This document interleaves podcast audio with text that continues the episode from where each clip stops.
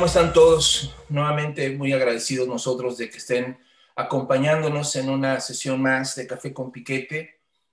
En esta ocasión he dedicado a, simultáneamente a varias cosas, eh, al gran, gran eh, jazzista Charlie Parker, pero también al gran, gran Julio Cortázar, eh, que le dedica un, un prodigioso cuento del que hoy vamos a hablar, que se llama El Perseguidor.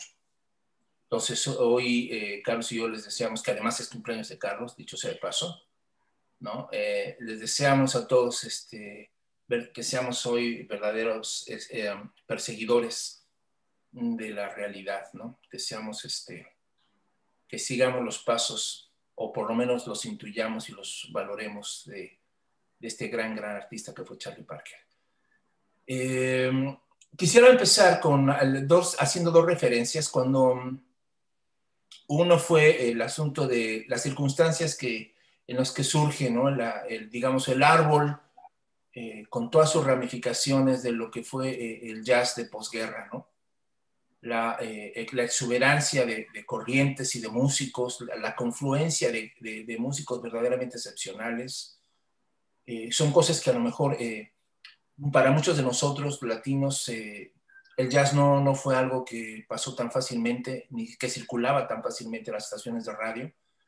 Y la mayoría pensamos que la verdadera explosión musical sucedió probablemente en los años 60, después de los Beatles o al final con el movimiento hippie y esas cosas. Pero en realidad eh, una verdadera eclosión musical se dio desde mucho antes, eh, eh, después de posguerra.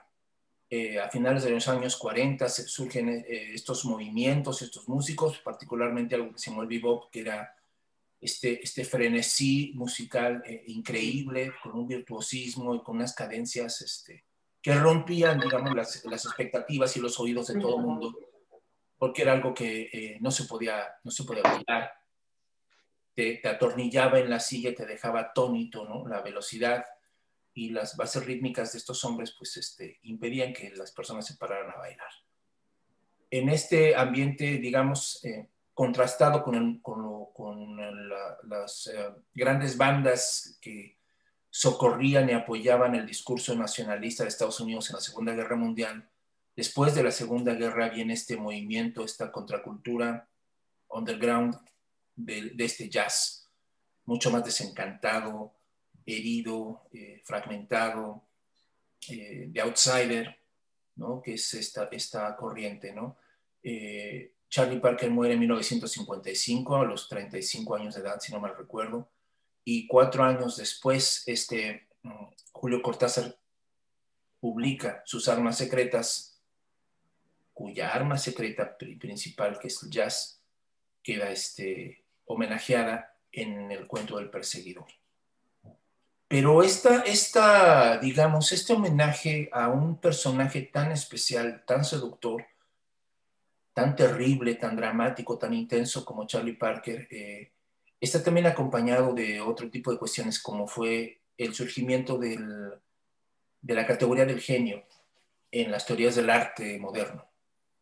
Eh, ustedes sabrán que anteriormente el arte era casi anónimo, fue gradualmente que se fue incorporando la figura del artista como una figura clave, eh, central para la reflexión estética, hasta que llega un filósofo alemán en el siglo XVIII, Kant, a empezar a desarrollar una estética del genio.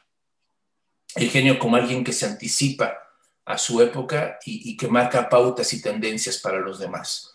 Una especie de nuevo profeta, un profeta secular, un profeta que desde el arte eh, digamos, anticipa lo que debe ser, ¿no? Las, las bellas formas.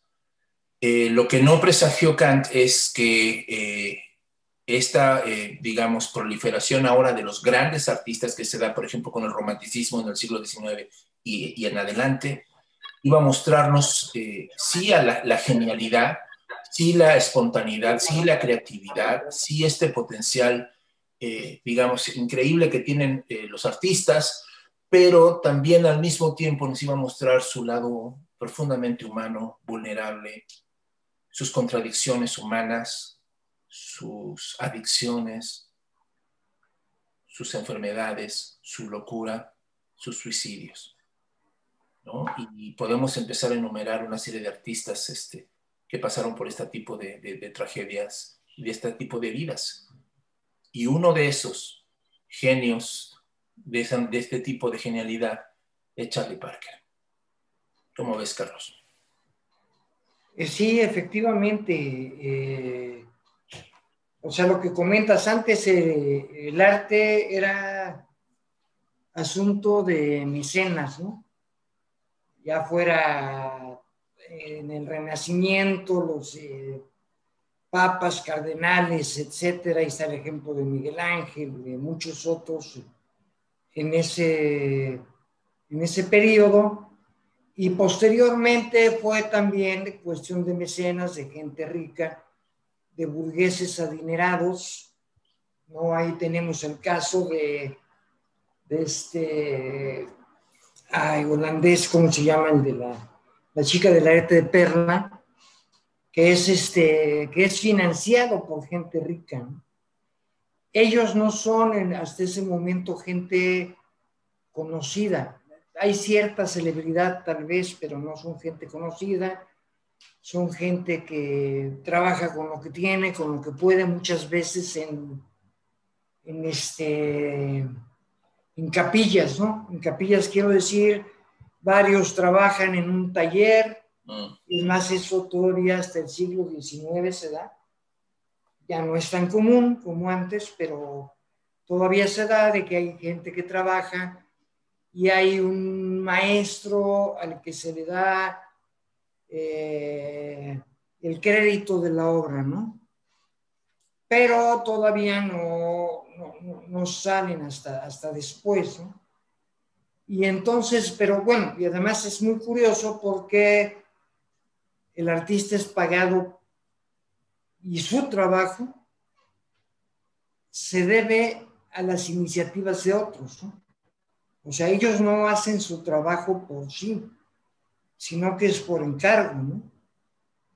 Algunos hacen trabajos y los venden, como es el caso de este Vermeer, que es el que estaba yo diciendo, Johannes Vermeer, pero muchos hacen trabajos por encargo, ¿no? O sea, hacen retrato, hacen una serie de cosas, en el caso de la pintura, en el caso de la escultura, este, pues, escultura de dioses clásicos o de una serie de cosas que son por encargo y de eso viven. Posteriormente al romanticismo, Luis Armando empieza a salir las individualidades.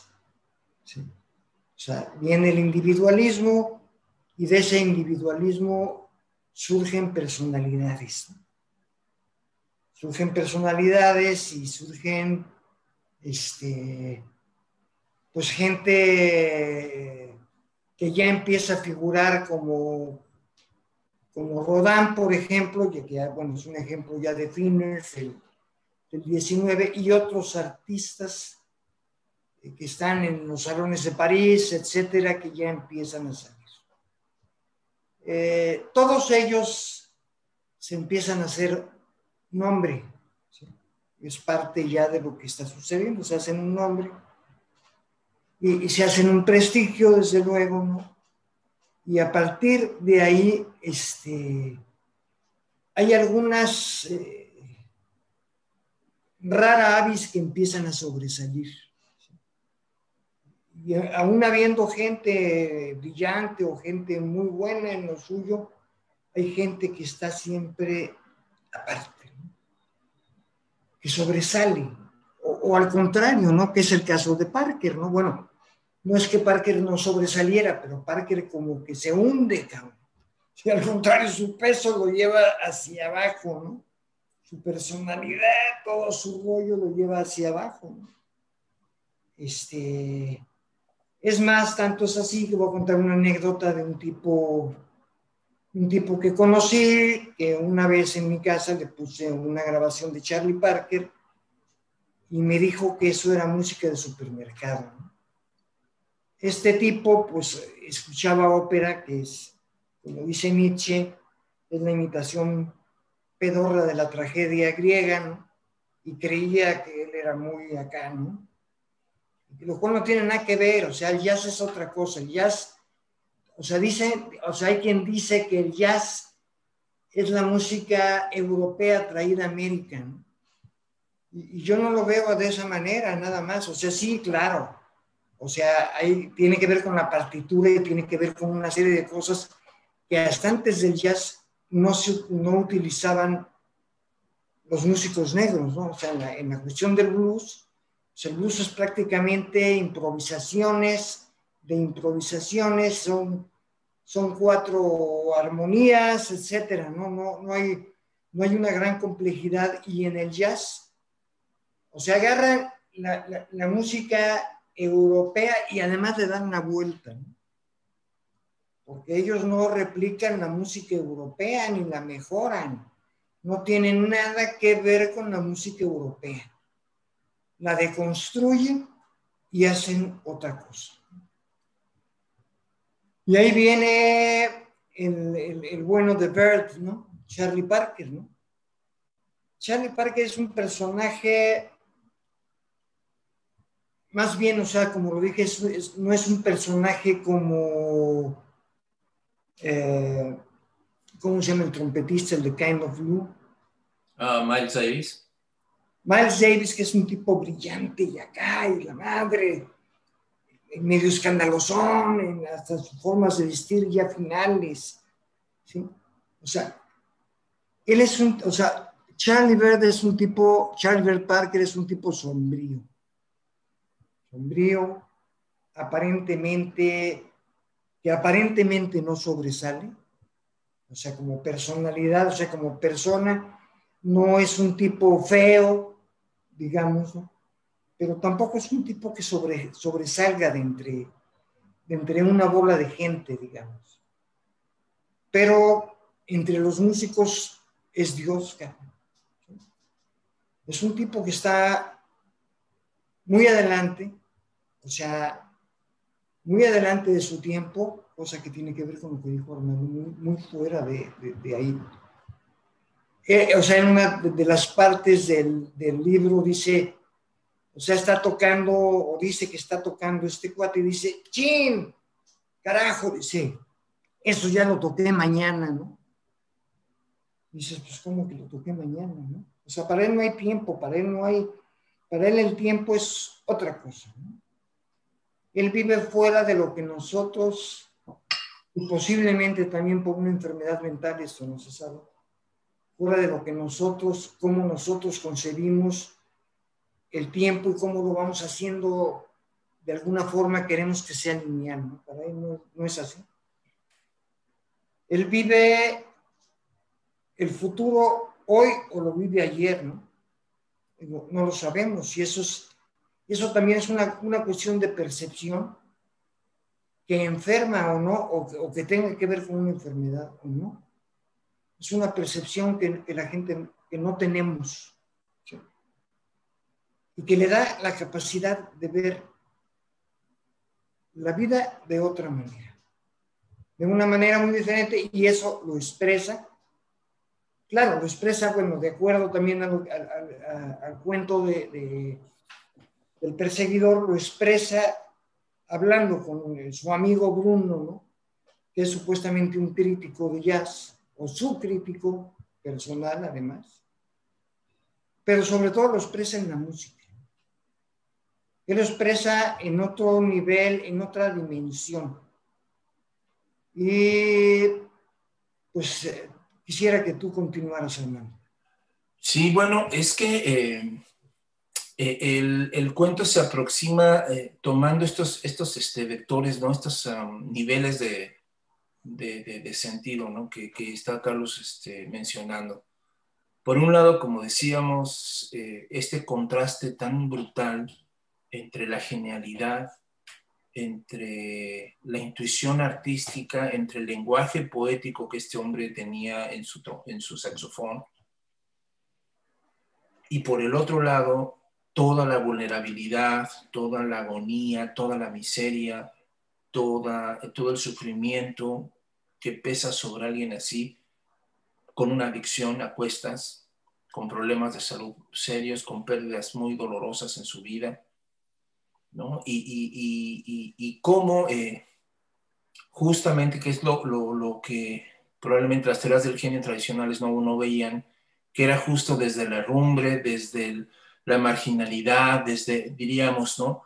Desde la negritud, desde esta zona maldita que el genio pone sobre sí esta capacidad expresiva, ¿no? Para, para mostrarnos una realidad oculta. Y los demás, como en el caso de Bruno, estamos del otro lado del espejo, del otro lado de ese cristal que nos separa, ¿no?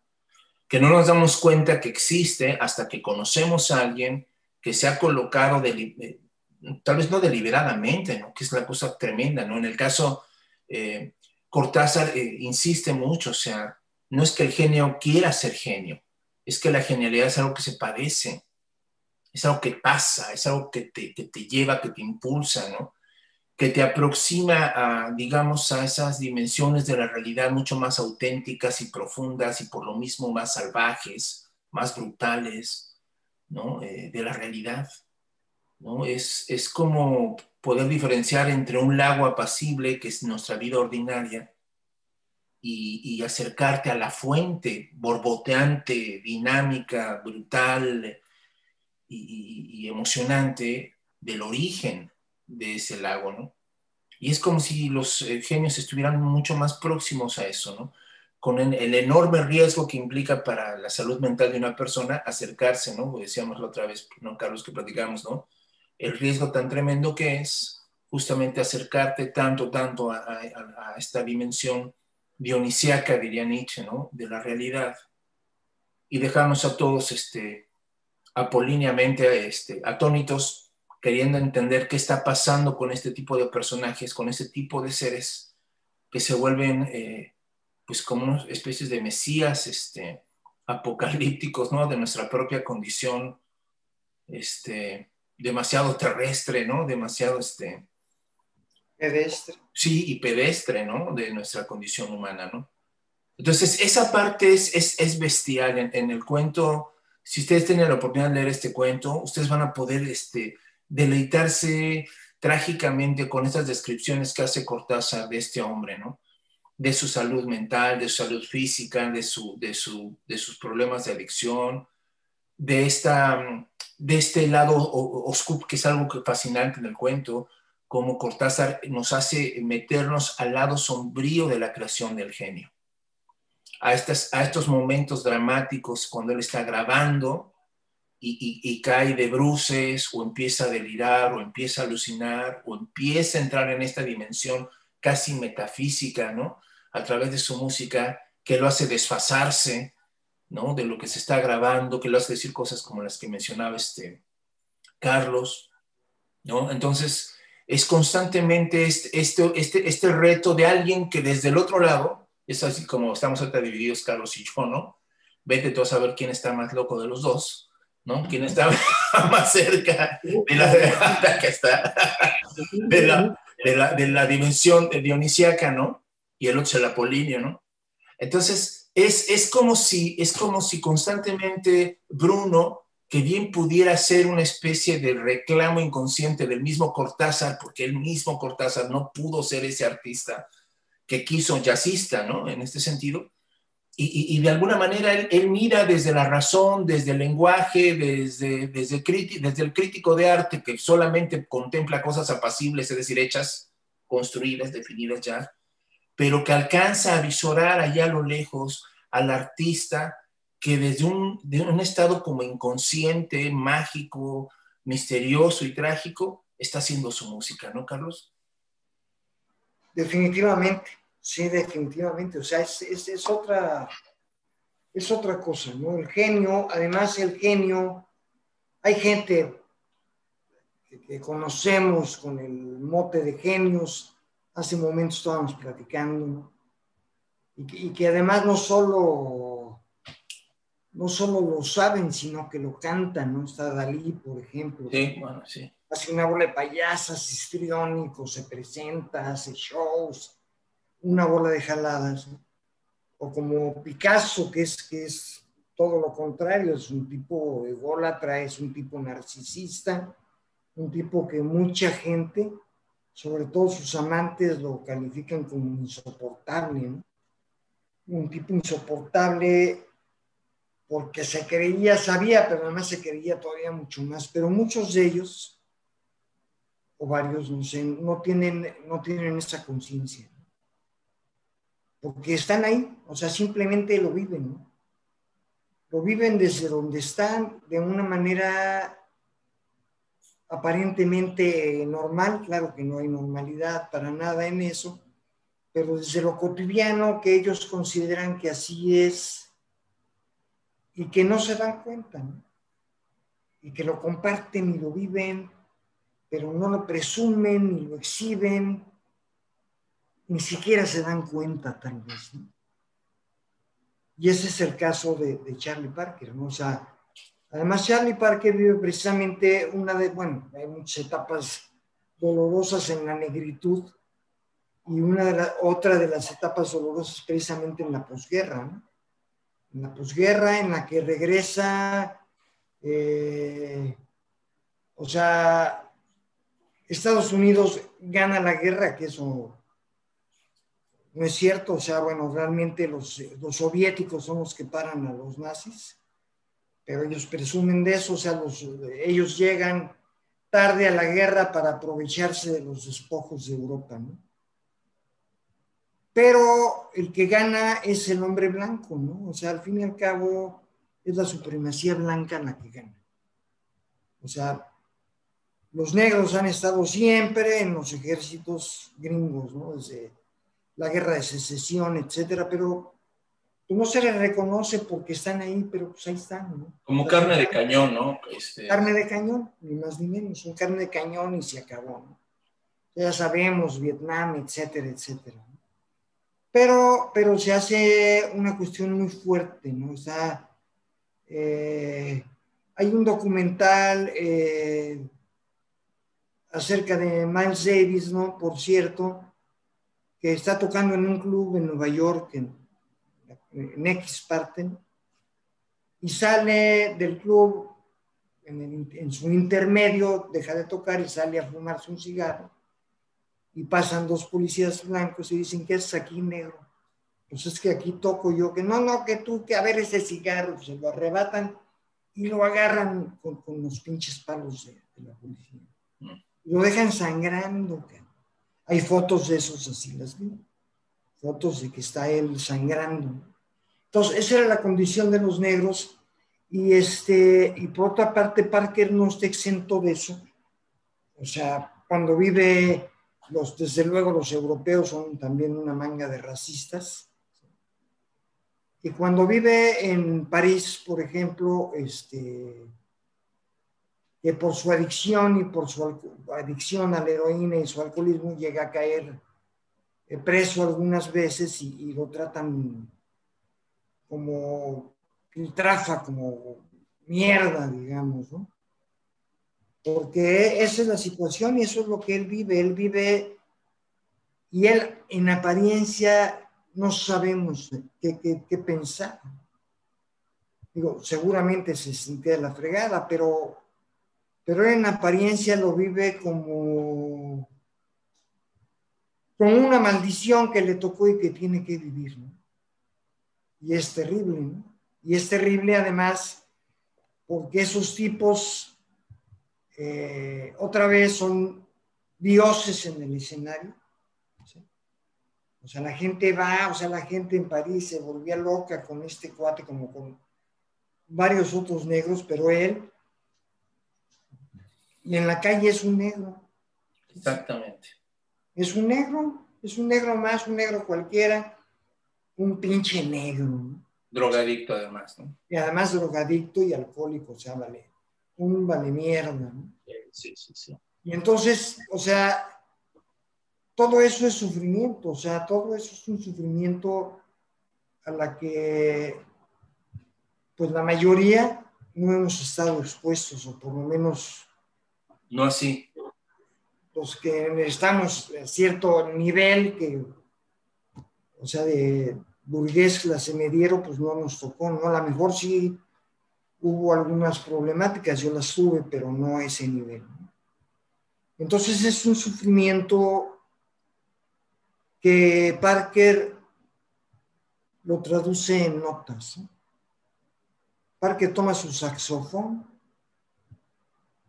y, y, y, ese sufrimiento, ahora sí que ese sufrimiento sufre un cambio en su saxofón.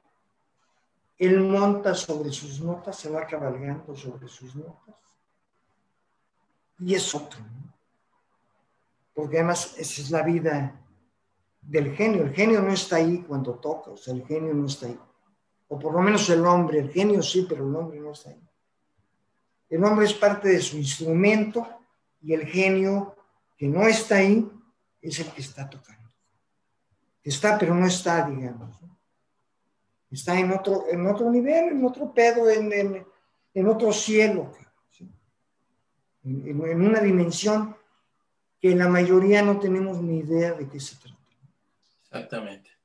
La mayoría no sabemos ni qué es, ni de qué se trata, y por eso no falta un idiota que diga que es música de supermercado, o sea, de una manera totalmente prejuiciada, estúpida y creyendo además que tiene un oído, un oído que no tiene, ¿no?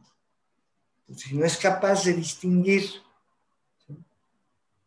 lo bueno en ese sentido, pues es porque el tipo es simplemente un presuntuoso que cree que, que porque oye ópera ya está acá, ¿no? En el, en el no sé dónde. o sea, y es un pobre idiota, ¿no? Y es muy difícil, es muy difícil escuchar. O sea, el jazz, a mí, en lo personal, el jazz en sí me costó trabajo. Yo supuestamente era muy de avanzada cuando joven, ¿no? Todo. Y me acuerdo que al primero que, bueno, el primero que me acuerdo que escuché, a lo mejor no fue el primero que escuché, fue un disco que llevó el hermano de un amigo de McCoy Tyner, ¿no? Entonces puso el disco y este cuate estaba acá y yo no supe ni qué pasaba. Desde luego yo... sí, sí, sí. Desde luego yo, yo, tuve que decir, pues que estaba poca madre, ¿no? Qué elegancia, que no, yo no entendí un carajo. ¿sí? Porque además, esta música tiene que ver con experiencia.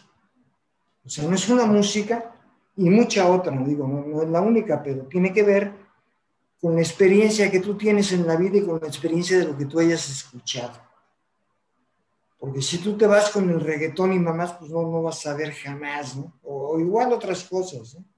No tan bajas como el reggaetón, pero pues igual otras que... Sí, te, sí te extremaste, cabrón, o sea, sí, sí, de plano.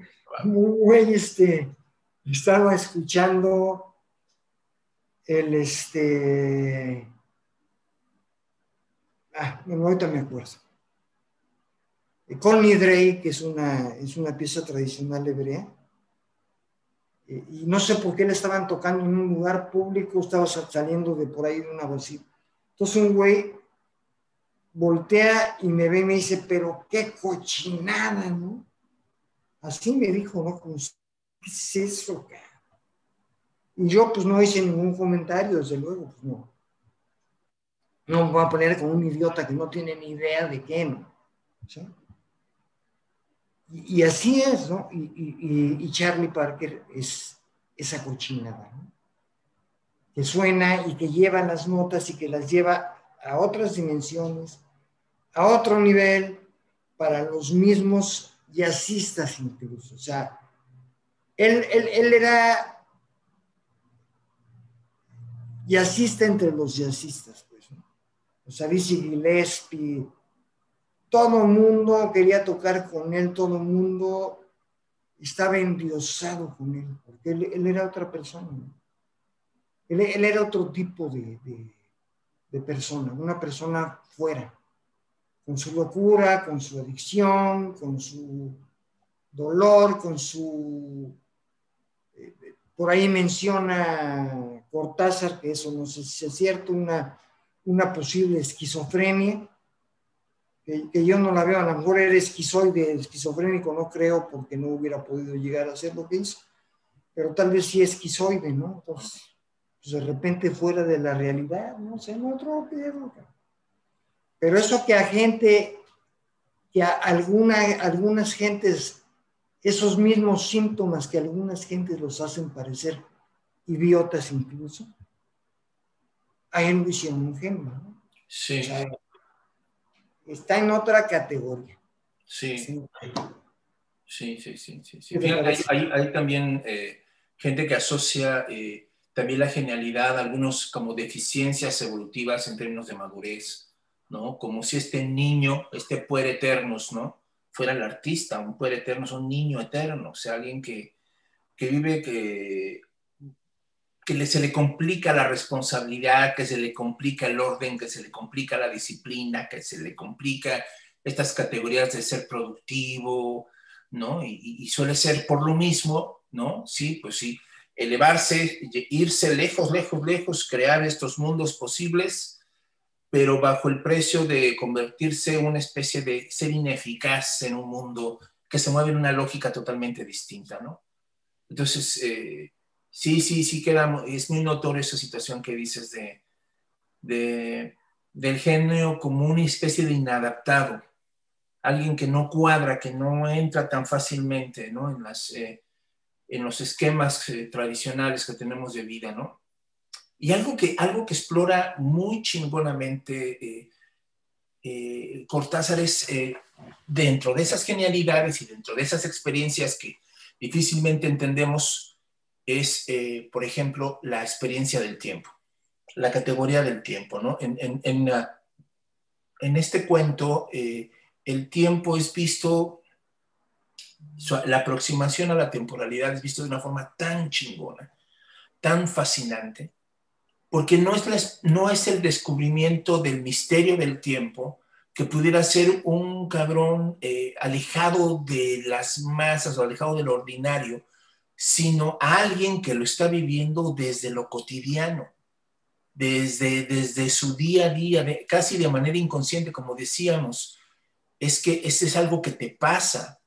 La genialidad es algo que padeces, no es algo que produces, ¿no? A lo mejor sí requieres de cierta técnica, ¿no? De ciertos conocimientos previos para poder potencializar tu genialidad pero digamos, la fuente de la genialidad es algo que no, estar cerca o no de esa fuente es algo que no se elige, pues, lo traes allí, ¿no?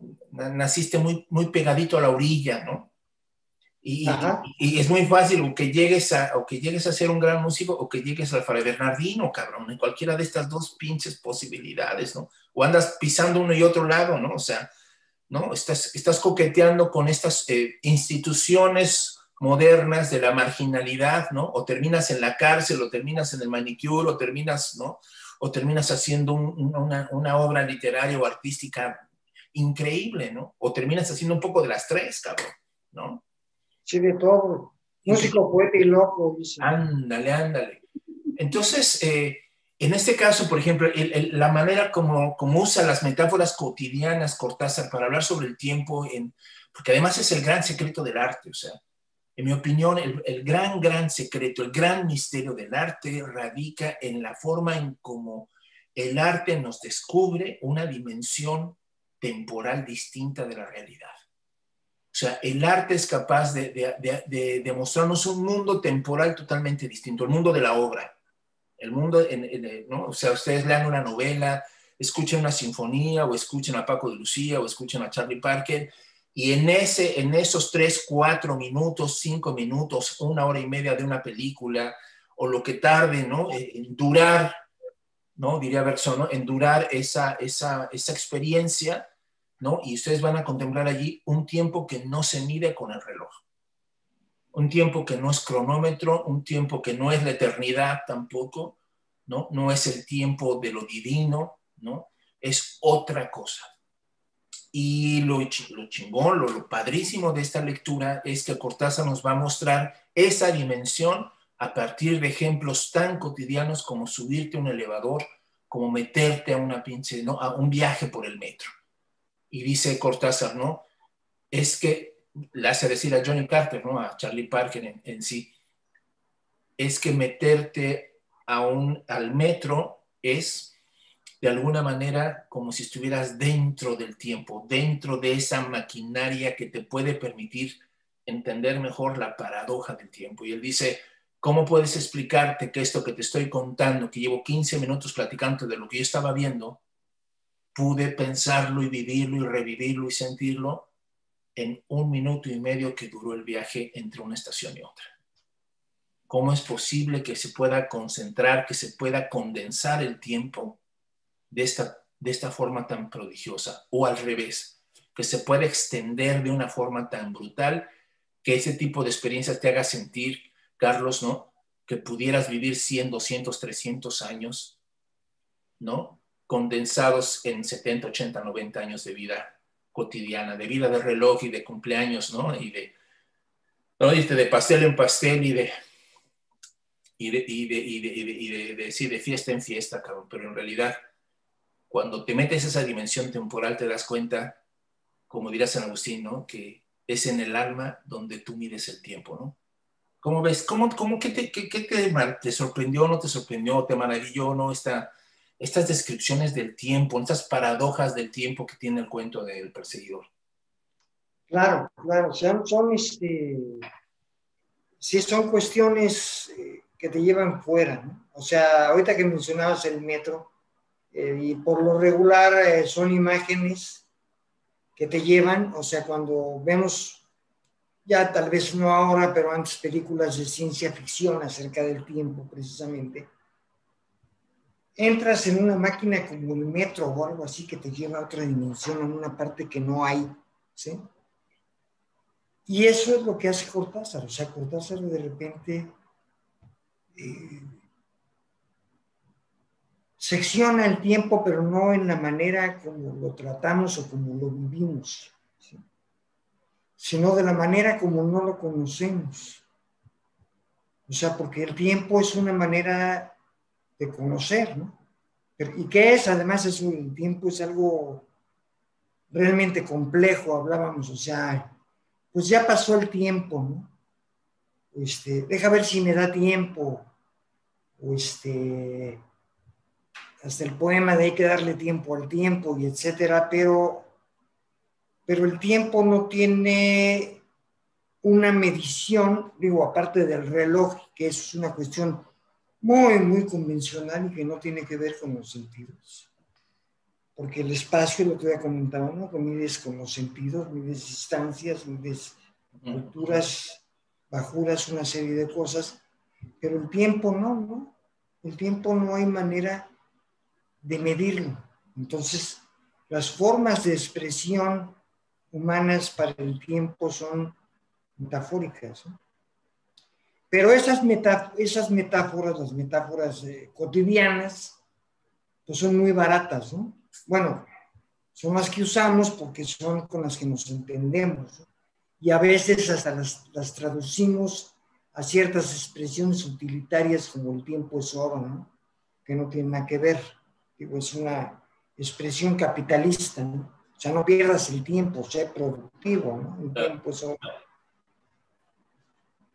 Pero cuando este, a través de Bruno, este Cortázar, nos habla de cómo ve a Charlie Parker, o sea, Charlie Parker, porque Charlie Parker es el que está fuera del tiempo. ¿no? Charlie Parker, o sea, su figura, su humanidad, ya no solo como músico, sino como, como ser humano, él está fuera del tiempo, es un, es un tipo que está fuera del tiempo. ¿Cómo describe las situaciones de Parker? Es algo diferente, ¿no? Comentábamos también que eh, por lo regular la historia que es temporal, digamos, o está basada en el tiempo, es supuestamente lineal, y, todo es lineal, ¿no? O sea, las narrativas son lineales. Hacemos narrativas lineales. Es que ayer cuando llegué a no sé qué y después pa, pa, pa.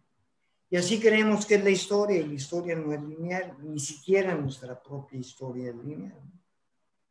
Aunque parezca muy común, muy cotidiana, no es lineal.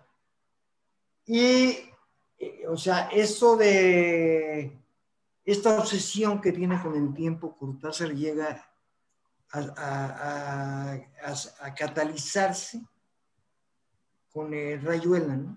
Rayuela es la novela de novelas en ese tiempo en la que dice Cortázar, tú puedes empezar donde quieras y seguir donde quieras y acabar donde se te pegue la gana. Y entonces rompe con la linealidad. O sea, es una forma de romper con la linealidad porque la mente, el problema también está en la mente, la mente es lineal. en lo general la mente no puede entender los brincos o zigzagueos o ciertas cosas, o sea, para la mente una cosa debe ir tras la otra, así es como la, la podemos entender o así es como la hemos entendido porque tradicionalmente es lo que hemos usado. Digo, a lo mejor la mente no es lineal, pero es lo que hemos acostumbrado. Y entonces, eh, Cortázar nos lleva a otra dimensión, a otra dimensión de tiempo, a otra dimensión temporal que no es en la que ocurrimos cotidianamente. Sí, genial, y lo hace de una forma eh, impresionante, ¿no? Eh, pero además, el, el, hecho de que poder penetrar, o sea, alguien pudiera decir, o sea, digo, de manera así como hasta antropológica, ¿no? Eh, esta estas formas de, condensación del tiempo, estas experiencias temporales distintas, estos que evidentemente tienen que ver con estados de conciencia distintos, o sea, no, no, digamos, no podríamos tener estados del tiempo distintos si no hay una, un estado de conciencia que sea capaz de percibir esta, esta, eh, estas diferencias, estas condensaciones o estas Em, proliferaciones o extensiones del tiempo, ¿no? Eh, uno va a decir, bueno, pues esa es precisamente la experiencia mística. La experiencia mística es una salida del tiempo, del tiempo ordinario, del tiempo del reloj, del tiempo fechado, del tiempo de los calendarios, ¿no?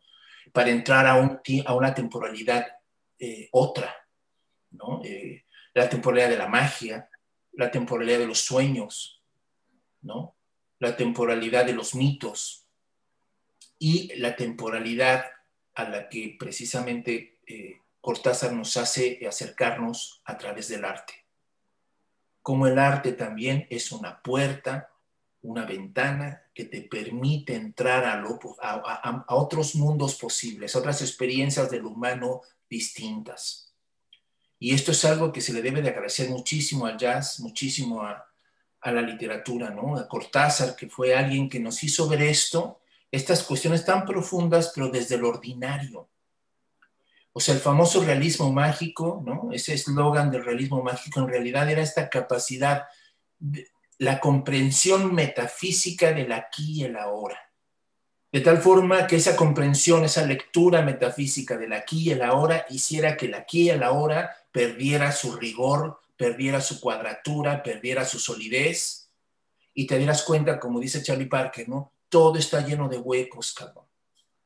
Todo está lleno de huecos, ¿no? Hay una especie de elasticidad, una viscosidad en lo real a la que no estamos acostumbrados y a la que le estamos queriendo todo el tiempo querer meter, eh, taponearla con nuestro intelecto, con nuestras teorías, con, con la rigurosidad, ¿no? Con la eficacia, con el capital, con el pinche pedo del Disney, con este tipo de, ¿no? O sea, vamos a decirlo, ¿no? Eh, el, hombre moderno es las dos cosas, es un visionario, es un, es un loco, es un outsider, es un aventurero, pero también es un empresario, es un capitalista, es un biznero, es, un, es, es también una religión institucional que también hace de lo divino un tapahuecos. ¿No? Y para lo que no entiendes, cabrón, y para lo que te, ¿no? te resulta asombro, le metes allí a Dios para que te tape el pinche hueco, ¿no? Y entonces Dios es un tapahuecos. Es decir, un Dios a la medida de la ignorancia de cada quien. ¿no? Eso.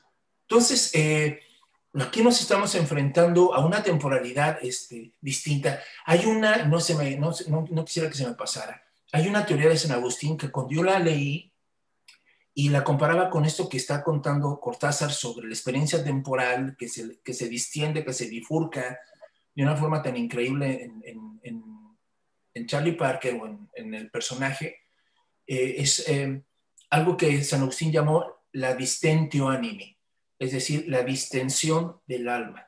Entonces, según San Agustín, eh, o sea, San Agustín logra descubrir algo súper chinguetas, que es explorar el tiempo vivido. O sea, para San Agustín, hay dos grandes modelos de temporalidad, la temporalidad cósmica, ¿no? el gran devenir, el gran movimiento del cosmos y de la realidad así planetaria, ¿no? el tiempo cósmico, los eones, ¿no? las grandes dimensiones de tiempo en el que están todo moviéndose y desplazándose, ¿no? y el otro es el tiempo vivido, el tiempo íntimo, la forma en la que sabemos los seres humanos que cuando algo triste pasa, pasa tan lentamente, y cuando algo feliz nos ocurre, los, segundos pasan tan rápido. Esas cualidades temporales del tiempo son las que también a Bergson le hicieron decir, el tiempo no es una categoría espacial. El tiempo no se puede entender como si fuera espacio. Es decir, el tiempo tiene cualidades, tiene matices que solamente desde el alma los seres humanos podemos detectar, podemos percibir que el tiempo se alargue, se acorte, ¿no? se haga este, denso o liviano. ¿no? Y justamente esos son los dos grandes polos que ve San Agustín y que están en la literatura de Cortázar y en este cuento de una forma increíble. Esta forma de concentración que le llamaba la intención, la, intención a la concentración del tiempo en algo que, que digamos, este, contiene, que condensa, ¿no? Como cuando pones tu atención en algo y se condensa ahí la realidad pero al mismo tiempo también el tiempo es una distensión del alma. Y entonces el tiempo se despliega como trípticos, ¿no? Se va, se va abriendo, se va, y entonces decía, por eso decía San Agustín, el pasado, el, pasado no es, lo que pasa es, más bien tengo un pasado presente, un futuro presente y un presente presente. Entonces, para San Agustín el, el presente es como un tríptico que se va desplegando conforme, conforme se va moviendo el alma en sus intenciones, en sus expectativas, en sus añoranzas, en sus memorias, el tiempo se va desplegando igual en esas mismas, eh, digamos, eh, niveles, ¿no?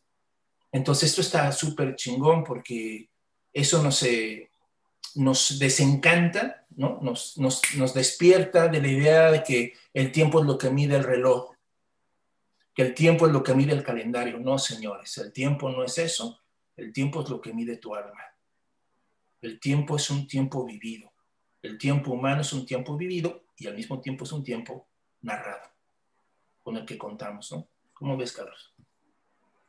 Sí, no, definitivamente, o sea, lo que pasa es que también, o sea, las asunciones del tiempo las hemos hecho prácticas, ¿no?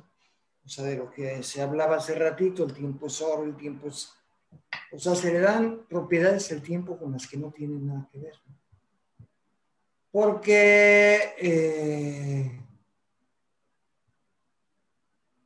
es, una forma de ver la vida y una forma de inducir a ver la vida. Eh, es muy difícil, por ejemplo, en una película eh, o, lo que sea, alguna cuestión visual, en la que la gente, el director o quien sea, quiere que el tiempo se detenga o, vaya más lento. Y esto va desde la cámara lenta a los efectos en que el protagonista camina en medio de una multitud y todos los demás están parados. Mientras él sigue ahí, es una forma de de ver el, tiempo como otra cosa. El tiempo, sí, o sea, lo que dice es cierto, o sea, el tiempo tiene que ver con el alma, el tiempo no. Por eso no está en los sentidos. Para mí es muy difícil. Yo, yo, yo, durante un tiempo, alegaba que el tiempo no existía. Que el tiempo era una invención para hacer ciertas mediciones porque así es como lo tratamos. O sea, yo lo estaba viendo nada más desde la condición de lo práctico, de lo utilitario, ¿no? O sea, de la semana, ¿no? O sea, el esclavo capitalista, su semana es lunes a viernes y el sábado y domingo descansa, ¿no? O sea, así está hecha. Ese es su tiempo. Y es un esclavo porque el tipo trabaja y tiene, o sea, ya, o a veces también trabaja el sábado, parte del sábado y, el domingo descansa. Y además ese, ese, ese, ese esquema está hecho eh, con base en una eh, figura eh, judio-cristiana, ¿no? O sea, al sexto día Dios descansó y guau, guau, guau. Entonces, se van tomando moldes acerca del tiempo y esos moldes se van trasladando en el tiempo precisamente para hacernos creer de alguna manera que el tiempo es determinada cosa. Por otra parte, si no tuviéramos ciertas concepciones del tiempo que nos contuvieran, pues sería bien difícil, ¿no? Sería bien difícil, o sea, qué día soy, qué pasa, no sé, o sea... Sí, vivir sin agendas, ¿no? Vivir sin agendas, vivir sin... Sí, vivir sin agenda, o sea, porque además, si nosotros vemos el tiempo lineal, el tiempo tiene que estar segmentado, ¿no? Porque un tiempo lineal sin segmentos está cabrón, ¿no? O sea, ¿a dónde voy? ¿Qué pasa? ¿Qué, estoy, qué, ¿Qué es lo que sucede? ¿Qué voy a hacer? ¿O qué estoy haciendo? ¿O qué sé yo? ¿no? O sea, es... Eh, no lo sé, no lo sé, no lo sé. O sea, es como decíamos el otro día, si me preguntas qué es el tiempo, no lo sé. Y si no me preguntas, lo sé. O sea, estábamos hablando de otra cosa, pero, sí. pero en este sentido. Sí, sí. Porque yo tengo, ahora sí que además la sensación, ni siquiera es el sentimiento, la sensación del tiempo cuando yo lo tengo. Digo, cuando está esa sensación del tiempo. Pero yo no te puedo explicar qué es el tiempo. No puedo decir qué es el tiempo. O sea, yo el tiempo lo veo, yo veo, por decir así, el paso del tiempo, porque así es como acostumbramos decir. Pues porque yo estoy más viejo, ¿no? O sea, hoy cumplo 72 años, estoy más arrugadón, ahí se ve el paso del tiempo, ¿sí? Porque hay una entropía o sea, somos organismos que vamos en una entropía que llega a la situación de la muerte, la, la degradación de, del orgánico. ¿no? Pero, pero eso es el tiempo, o sea, eso es tiempo. O sea, es muy difícil, es muy difícil. Claro. Es más, el concepto de historia también sí, sí. es muy difícil. Sí, sí, sí. Es muy difícil, es, es una cuestión yo creo que demasiado convencional, es más, más convencional de lo que debiera de ser. Digo, claro que es más convencional porque además lleva aspectos manipulados, ¿no? Claro, Hay mucha manipulación, entonces tiene que ser de esa manera para que la gente crea que entiende lo que es la historia. Sí, sí, sí.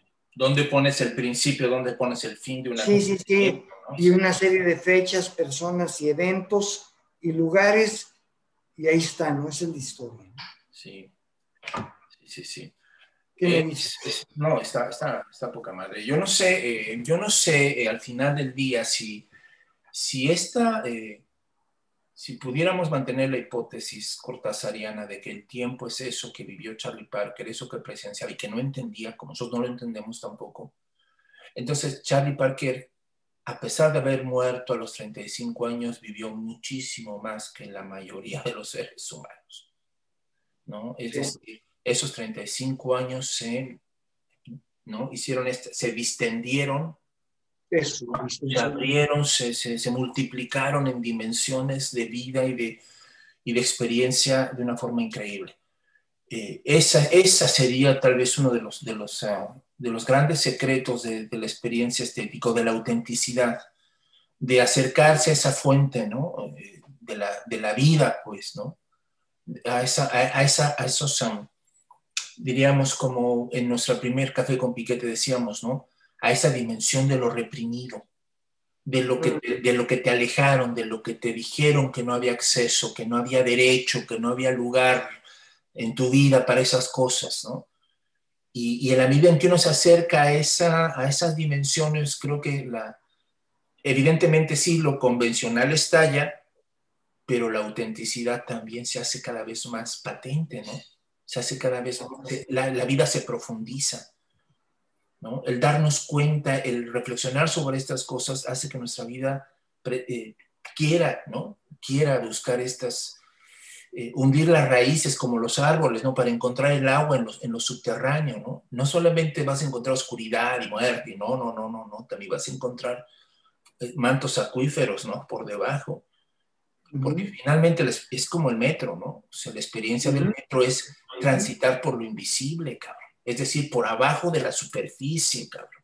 Moverte por donde, dice, ¿no? Lo que te platicaba otra vez, ¿no? esa frase de lo esencial es invisible para los ojos y queremos transitar como, ¿no? O seguir las huellas, las pistas, por lo menos, si no podemos hacerlo, por lo menos estar conscientes que hubo gente como Charlie Parker que quisieron, que nos llevaron y con su música nos dan ¿no? atisbos desde allá, el arte en general, de esa otra dimensión, ¿no? Salvaje, brutal, pero también bella y fascinante, ¿no?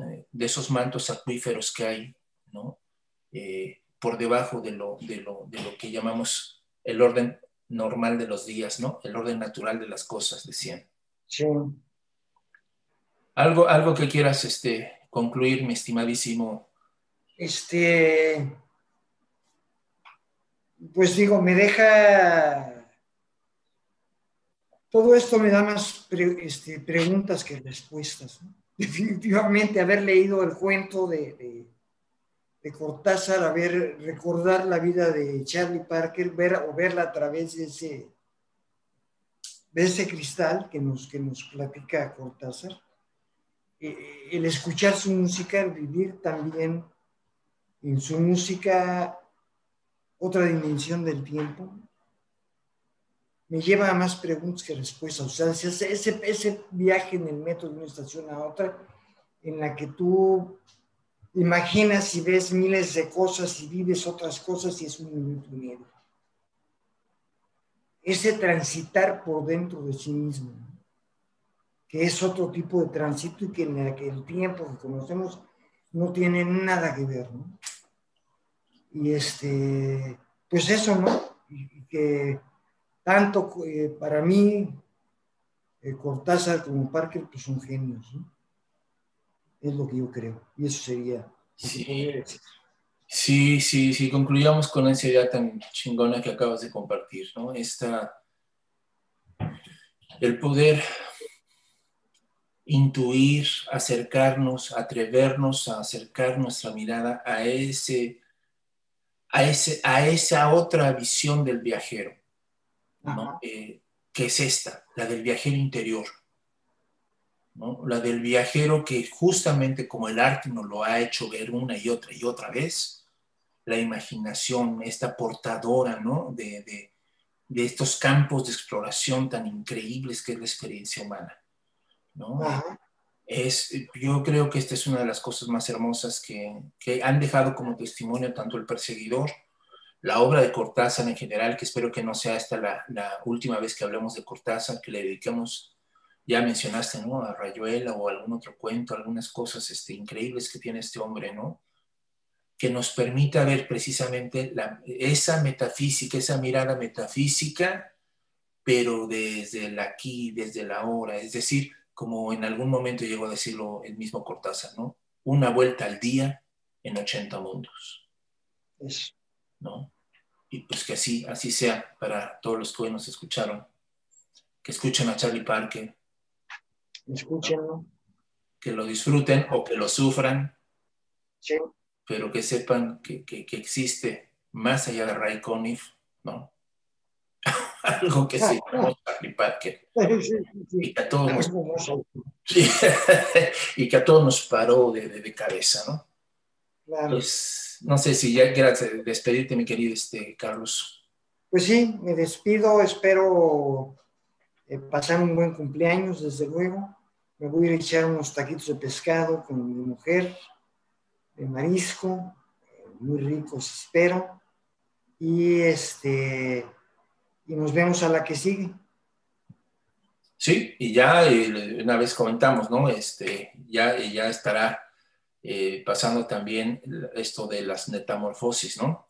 La metamorfosis, ya Armando ya, salió, sacó la primera que a mí me parece excelente, no porque sea mi, compa ni mi amigo, pero me pareció muy bueno.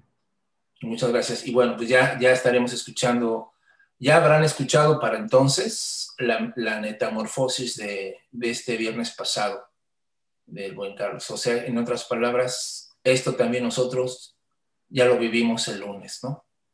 Exactamente. Un abrazo a todos, que estén muy bien. Bye.